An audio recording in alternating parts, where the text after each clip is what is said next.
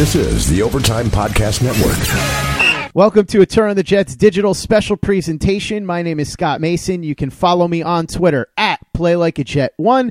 And we've got some breaking news audio for you with our man from NJ.com, Mr. Matt Stypulkoski. Matt, what's going on, man? Hey, how you doing, Scott? How you doing today? Doing pretty good, and I'm surprised that something would break on a random Tuesday here in February, but it looks like it has. Report from Manish Mehta of the Daily News saying that the Jets are looking to hold on to Leonard Williams. They want him to be a part of their future, and they are not going to be shopping him as a lot of people had anticipated. What do you have on this? Yeah, so uh, you know, Manish wrote here that uh, the Jets don't plan on dealing him. Uh, they plan on you know keeping him around for next year uh, on his fifth year option, which is for $14.2 million, and that they are open to a uh, team friendly extension. Uh, and Manish also wrote that no uh, substantive contract extensions uh, discussions, excuse me, have uh, ha- happened so far. So uh, certainly interesting, some interesting news from Manish this morning, and uh, you know it's it is an interesting development in their off season just because obviously the, the pass rush and defensive line should be a focus of uh, you know what they do in free agency and the draft this year. So if Leonard Williams is indeed sticking around, that'll kind of help shape uh, you know what moves they make over the next few months. It seems to me that what would happen here with the Jets if they are going to hold on to him is that they're going to see how he does in that 4-3 system. They're going to see who else they add, whether it's a big name like Flowers, whether they make a move in the draft, which is possible. They could get Quinn and Williams at number 3, for example. See how he works in that scheme. And then really realistically, if the Jets aren't playing well, they could deal him at the deadline or they could franchise tag him and then trade him or they could even let him walk for a compensation pick, a third rounder. I'm not sure how much better of a deal they would get at this point anyway. That all makes sense to you, right? That that would be their thinking here? Yeah, that all, all does make sense. I mean, it's not a, big surprise to me that they would keep him around at least for next year. Uh, what would be at least a little bit surprising is if they decided to ink him to a contract extension, especially given the fact that the Jets are going to be switching defensive schemes here. You would think that they kind of want to see how he he fits with Gregg Williams and fits in this defense, uh, especially if he kind of slides toward the interior in the new four three here. So, uh, you know, if they do ink him to an extension before the season and before he kind of proves himself in this new system, that would be uh, certainly an interesting development. But uh, no big surprise, I don't think, if if they keep him around for uh, 2019 at that 14.2 million dollar figure, that the fifth year option that they had picked up last year, that would not be uh, particularly surprising. As Manish said, if they do ink him to a long term deal now, you would assume it would be something that's extremely team friendly. Although, Matt, I will say this whole report neglects the fact that it could very well be posturing on the Jets side of this because they could be leaking this out there to try and entice teams to give them Godfather offers, so to speak, as if to say, hey, we're not trading Leonard Williams, wink, wink, nudge, nudge. And then teams that really want him come and say, you're not trading Leonard Williams. Would you trade him for a first round pick or something like that? Yeah, it's certainly possible. I mean, obviously, this is still kind of in the early stages. It just got floated out there, so uh, you know we'll see what kind of emerges on that front the next few days and weeks here. But uh, you know, at, at least in the interim here, it does look like the Jets will be holding on to him, and uh, you know we'll have to just kind of see if anything develops from that point forward. While sports can bring us so much joy, it can also bring us a lot of unwanted stress, and that stress can make it difficult to concentrate, relax, and get decent sleep. Sunday Scaries was launched in 2017 by two best friends and business partners, Bo Schmidt and Mike Sill. They operated a full service bar with 50 employees and were always exhausted. They tried all kinds of products, but they didn't work. Then they started experimenting with CBD. They loved the effects and regained control of their days and nights, but they wanted better CBD products. So what they did for themselves was specially formulate CBD gummies with vitamins D3 and B12 that were super consumable, easy to take on the go, and effective. Long story short, their specially formulated CBD products and vitamins helped relieve the overwhelming angst they felt on a daily basis. So in July 2017, they named the company Sunday Scaries and began sharing their products with friends and launched their online store at sundayscaries.com. With tens of thousands of customers, monthly subscribers, and a 100% money back guarantee, Sunday Scaries has always been on a mission to transform a worrisome nation into a chill one. And right now, we have a bonus for you. Get 25% off all products at sundayscaries.com when you use the code OVERTIME. Again, 25% off all products at sundayscaries.com when you use the code OVERTIME. This is the Overtime Podcast Network a lot of things developing on the front of recruitment, at least involving Jamal Adams. He's out there yeah. on Twitter trying to recruit Le'Veon Bell to the point where now Le'Veon Bell's responding to him and they're talking about having meetings in Los Angeles. As much as I love this, Matt, this has got to be towing that line between tampering and doing something improper, right? I know technically it's not against the rules, but I almost feel like this is going to force the league to address this and make a rule. Yeah, I at this point have no idea what tampering is in the NFL. Obviously, I mean, all of this stuff I think in, in the NBA and other leagues would probably raise some red flags. Uh, Jamal for a while now. I mean, after week 17, he started kind of he name checked Bell in his post game press conference, and you know when he was saying that the Jets need to pick up some you know big name players, some better players. Uh, he's been tweeting about Bell, Antonio Brown. Uh, at one point, he tweeted about Dee Ford, and then he deleted that one. So, uh, you know, Adams did say after that Week 17 game that he planned on doing some recruiting this off season and kind of filling that LeBron role for the Jets. And uh, so far, it, it seems like he's been kind of keeping to his word. Though it is interesting that he uh, is kind of having this back and forth with Bell on Twitter just about a week after. Uh, you know, he was down in Atlanta for the Super Bowl, and uh, he mentioned that he had had lunch with Bell's agent, but then kind of quickly backpedaled on it and said it wasn't really a, recruiting thing and that he and his own agent just happened to be having lunch with Bell's agent because the two agents are friends or, or something to that effect. So, uh, you know, he kind of he kind of shied away from it last week, and now he's leaning into it very publicly on Twitter this week. So, uh, you know, it, it does seem like Adams is kind of fulfilling that recruiter in chief role that he uh, kind of promised to fulfill. Rumor has it that he's also recruiting Anthony Davis. So we'll see if he goes to the Lakers or the New York Jets because Jamal Adams is trying to get in there and compete with LeBron James. But Jamal Adams is probably the face of the franchise at this point, at least on the defensive side of the ball. Certainly the one that's out there on the forefront as opposed to Sam Darnold, who's more of a quiet guy. A guy who is also quite a talker in his day and who was out there at the forefront was Joe Namath back when the Jets won the Super Bowl, Super Bowl three in the 1968 season and finally in January of 1969.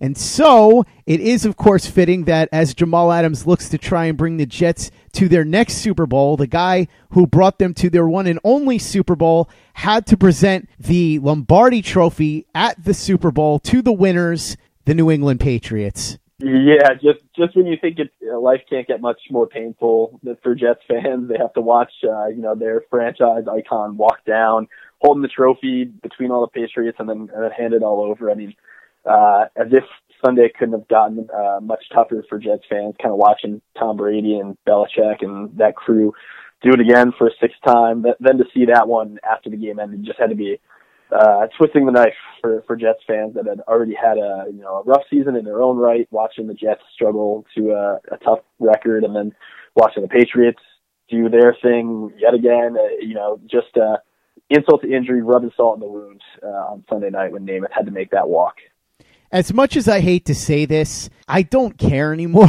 I'm at the point where I've been beaten into submission with the Patriots. It happened a couple of years ago where I used to get really upset when the Patriots win, and now I just accept it and have moved on with my life.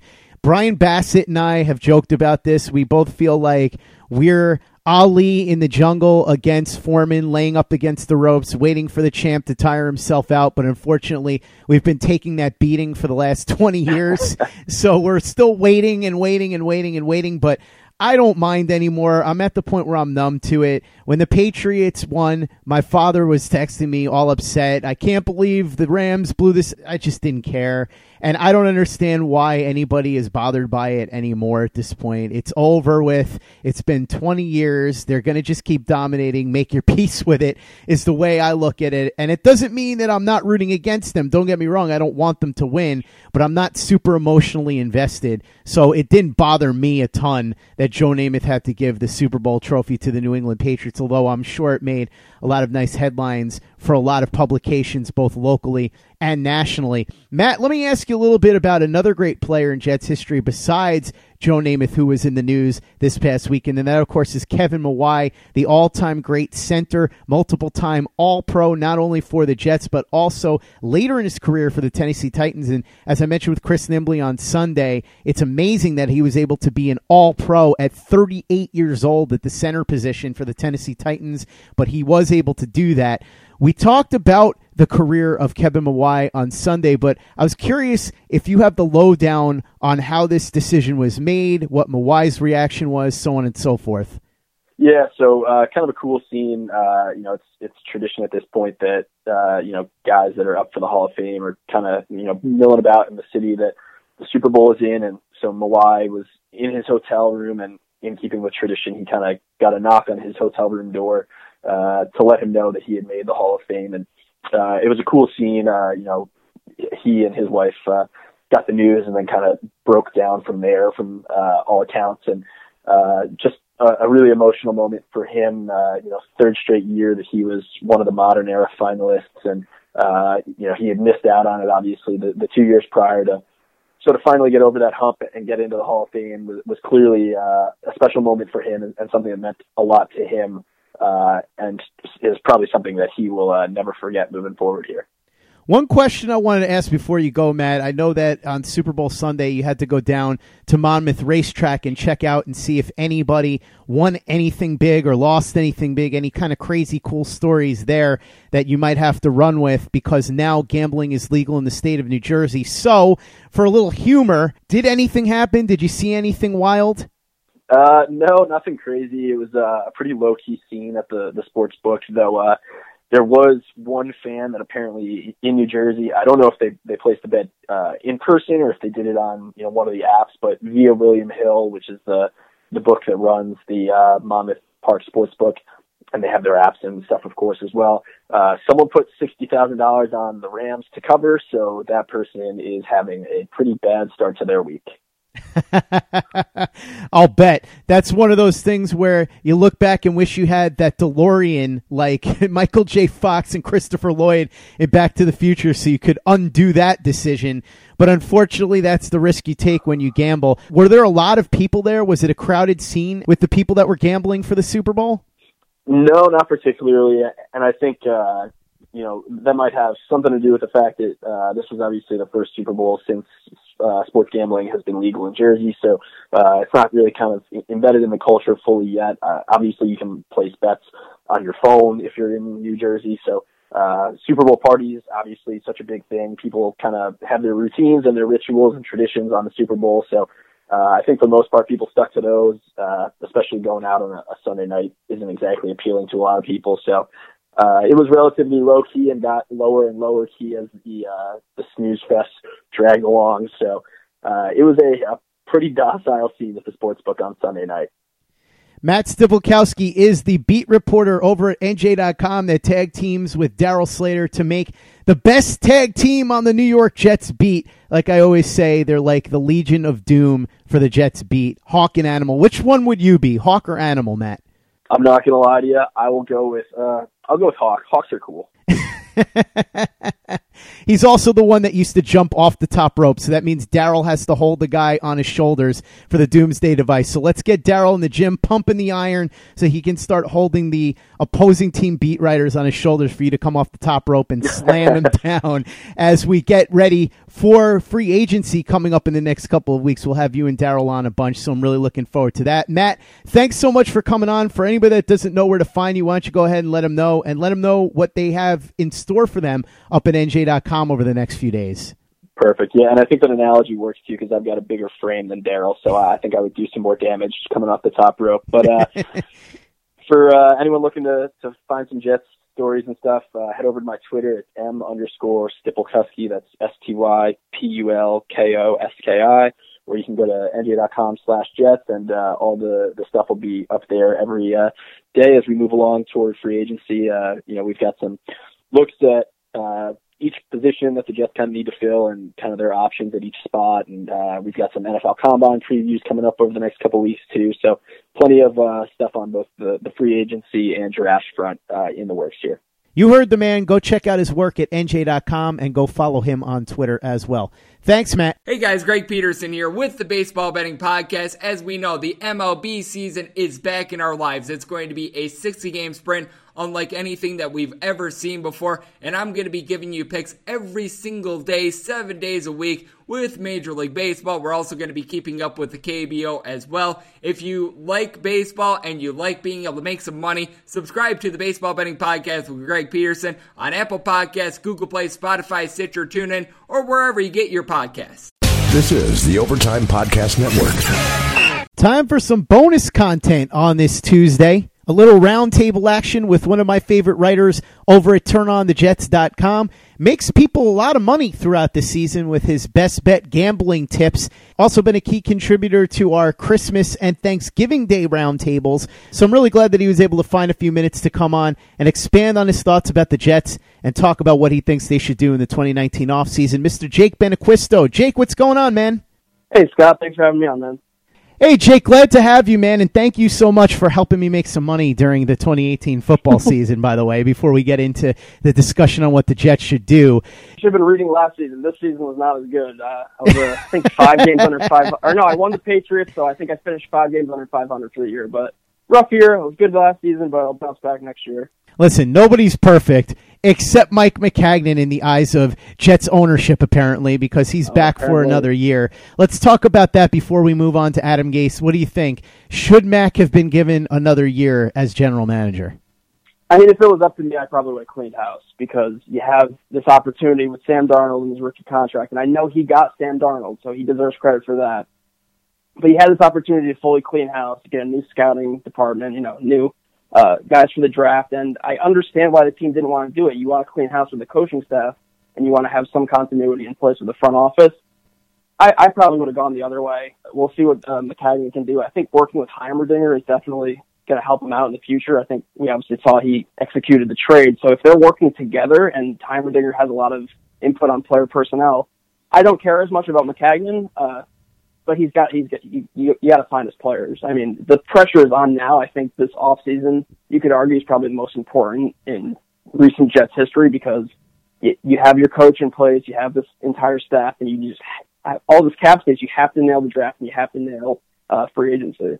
Let's talk about the guy who is going to be Maccagnan's partner in crime now, Adam Gase. He comes in after leaving the Miami Dolphins under some not so great circumstances. He's replacing Todd Bowles now, and he stays within the division. What do you think? Good move, bad move, somewhere in the middle? I'm a little in the middle. I mean, I listened to your podcast about Adam Gase, and I was pretty convinced that the Jets should stay away from him. Uh, you saw the you know the the issues he had with players, Frank Gore, Jarvis Landry that kind of stuff bothers me. And also, just he didn't win in a lot of games. I mean, he they went and they made the playoffs in his first season in 2016, but that was about it. Didn't really have much success.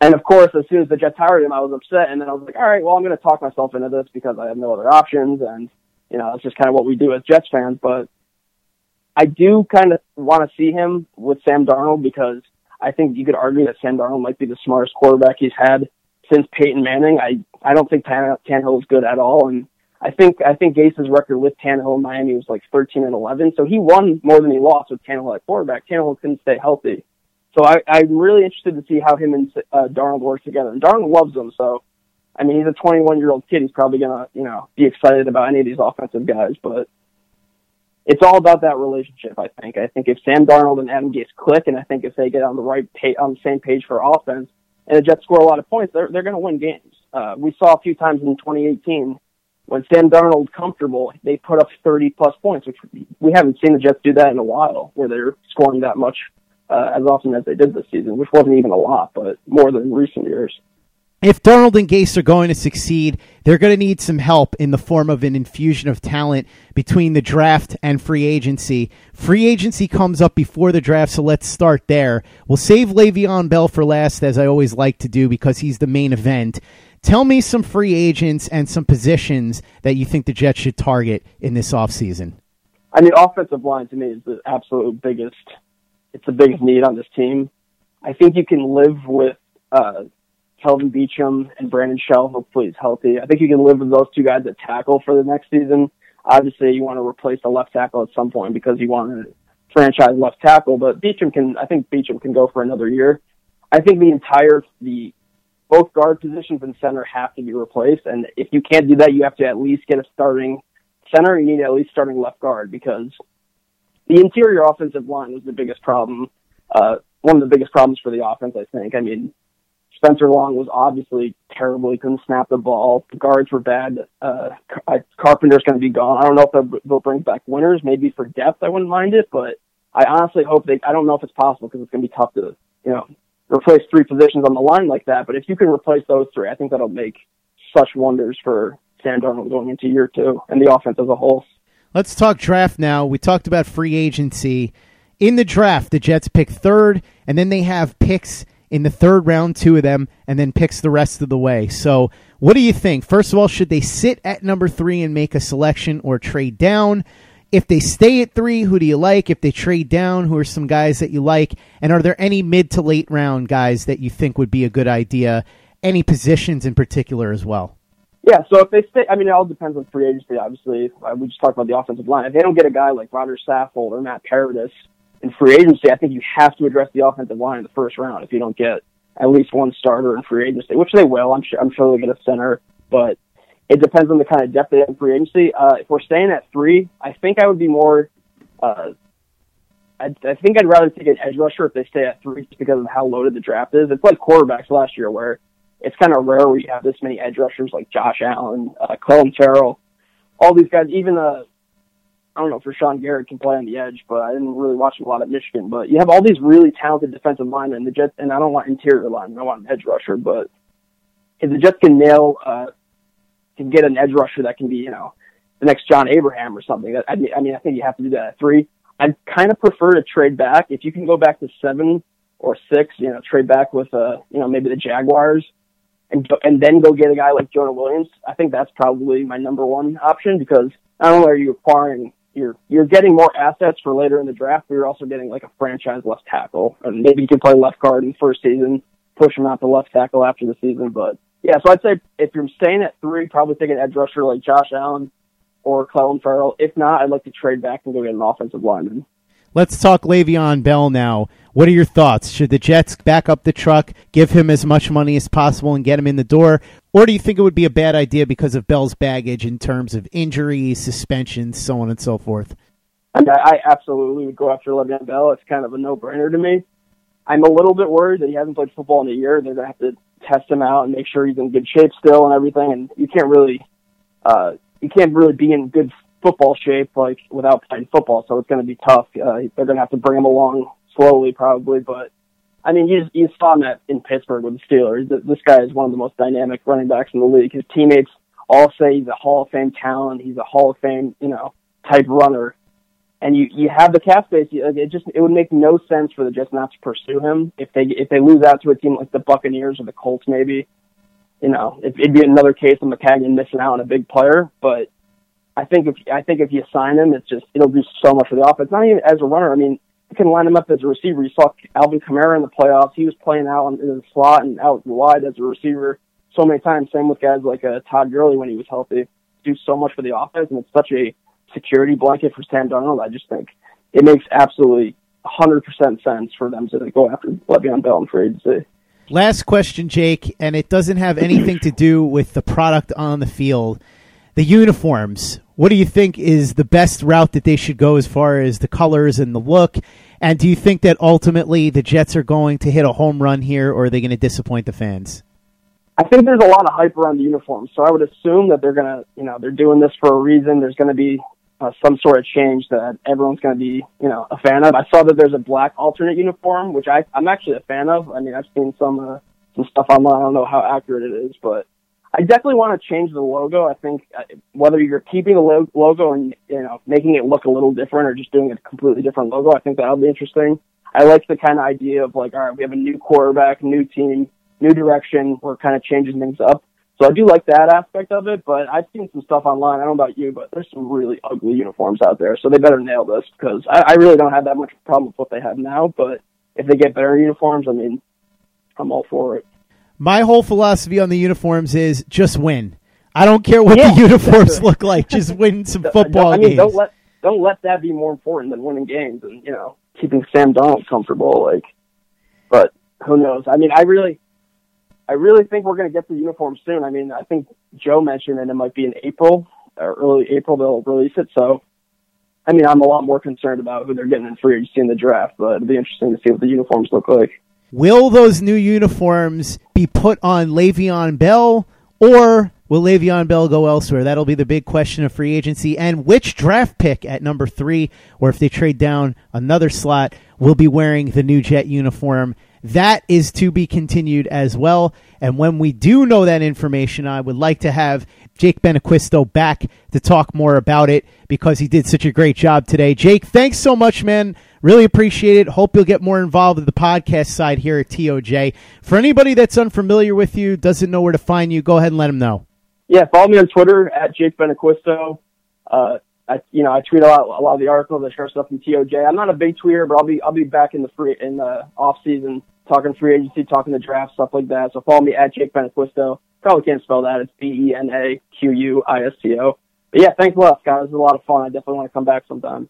Thanks, Jake, and thank you for listening. Make sure you follow Jake on Twitter, and for the latest and greatest in New York Jets podcasts, you know where to go. That's Turn on the Jets Digital and TurnOnTheJets.com.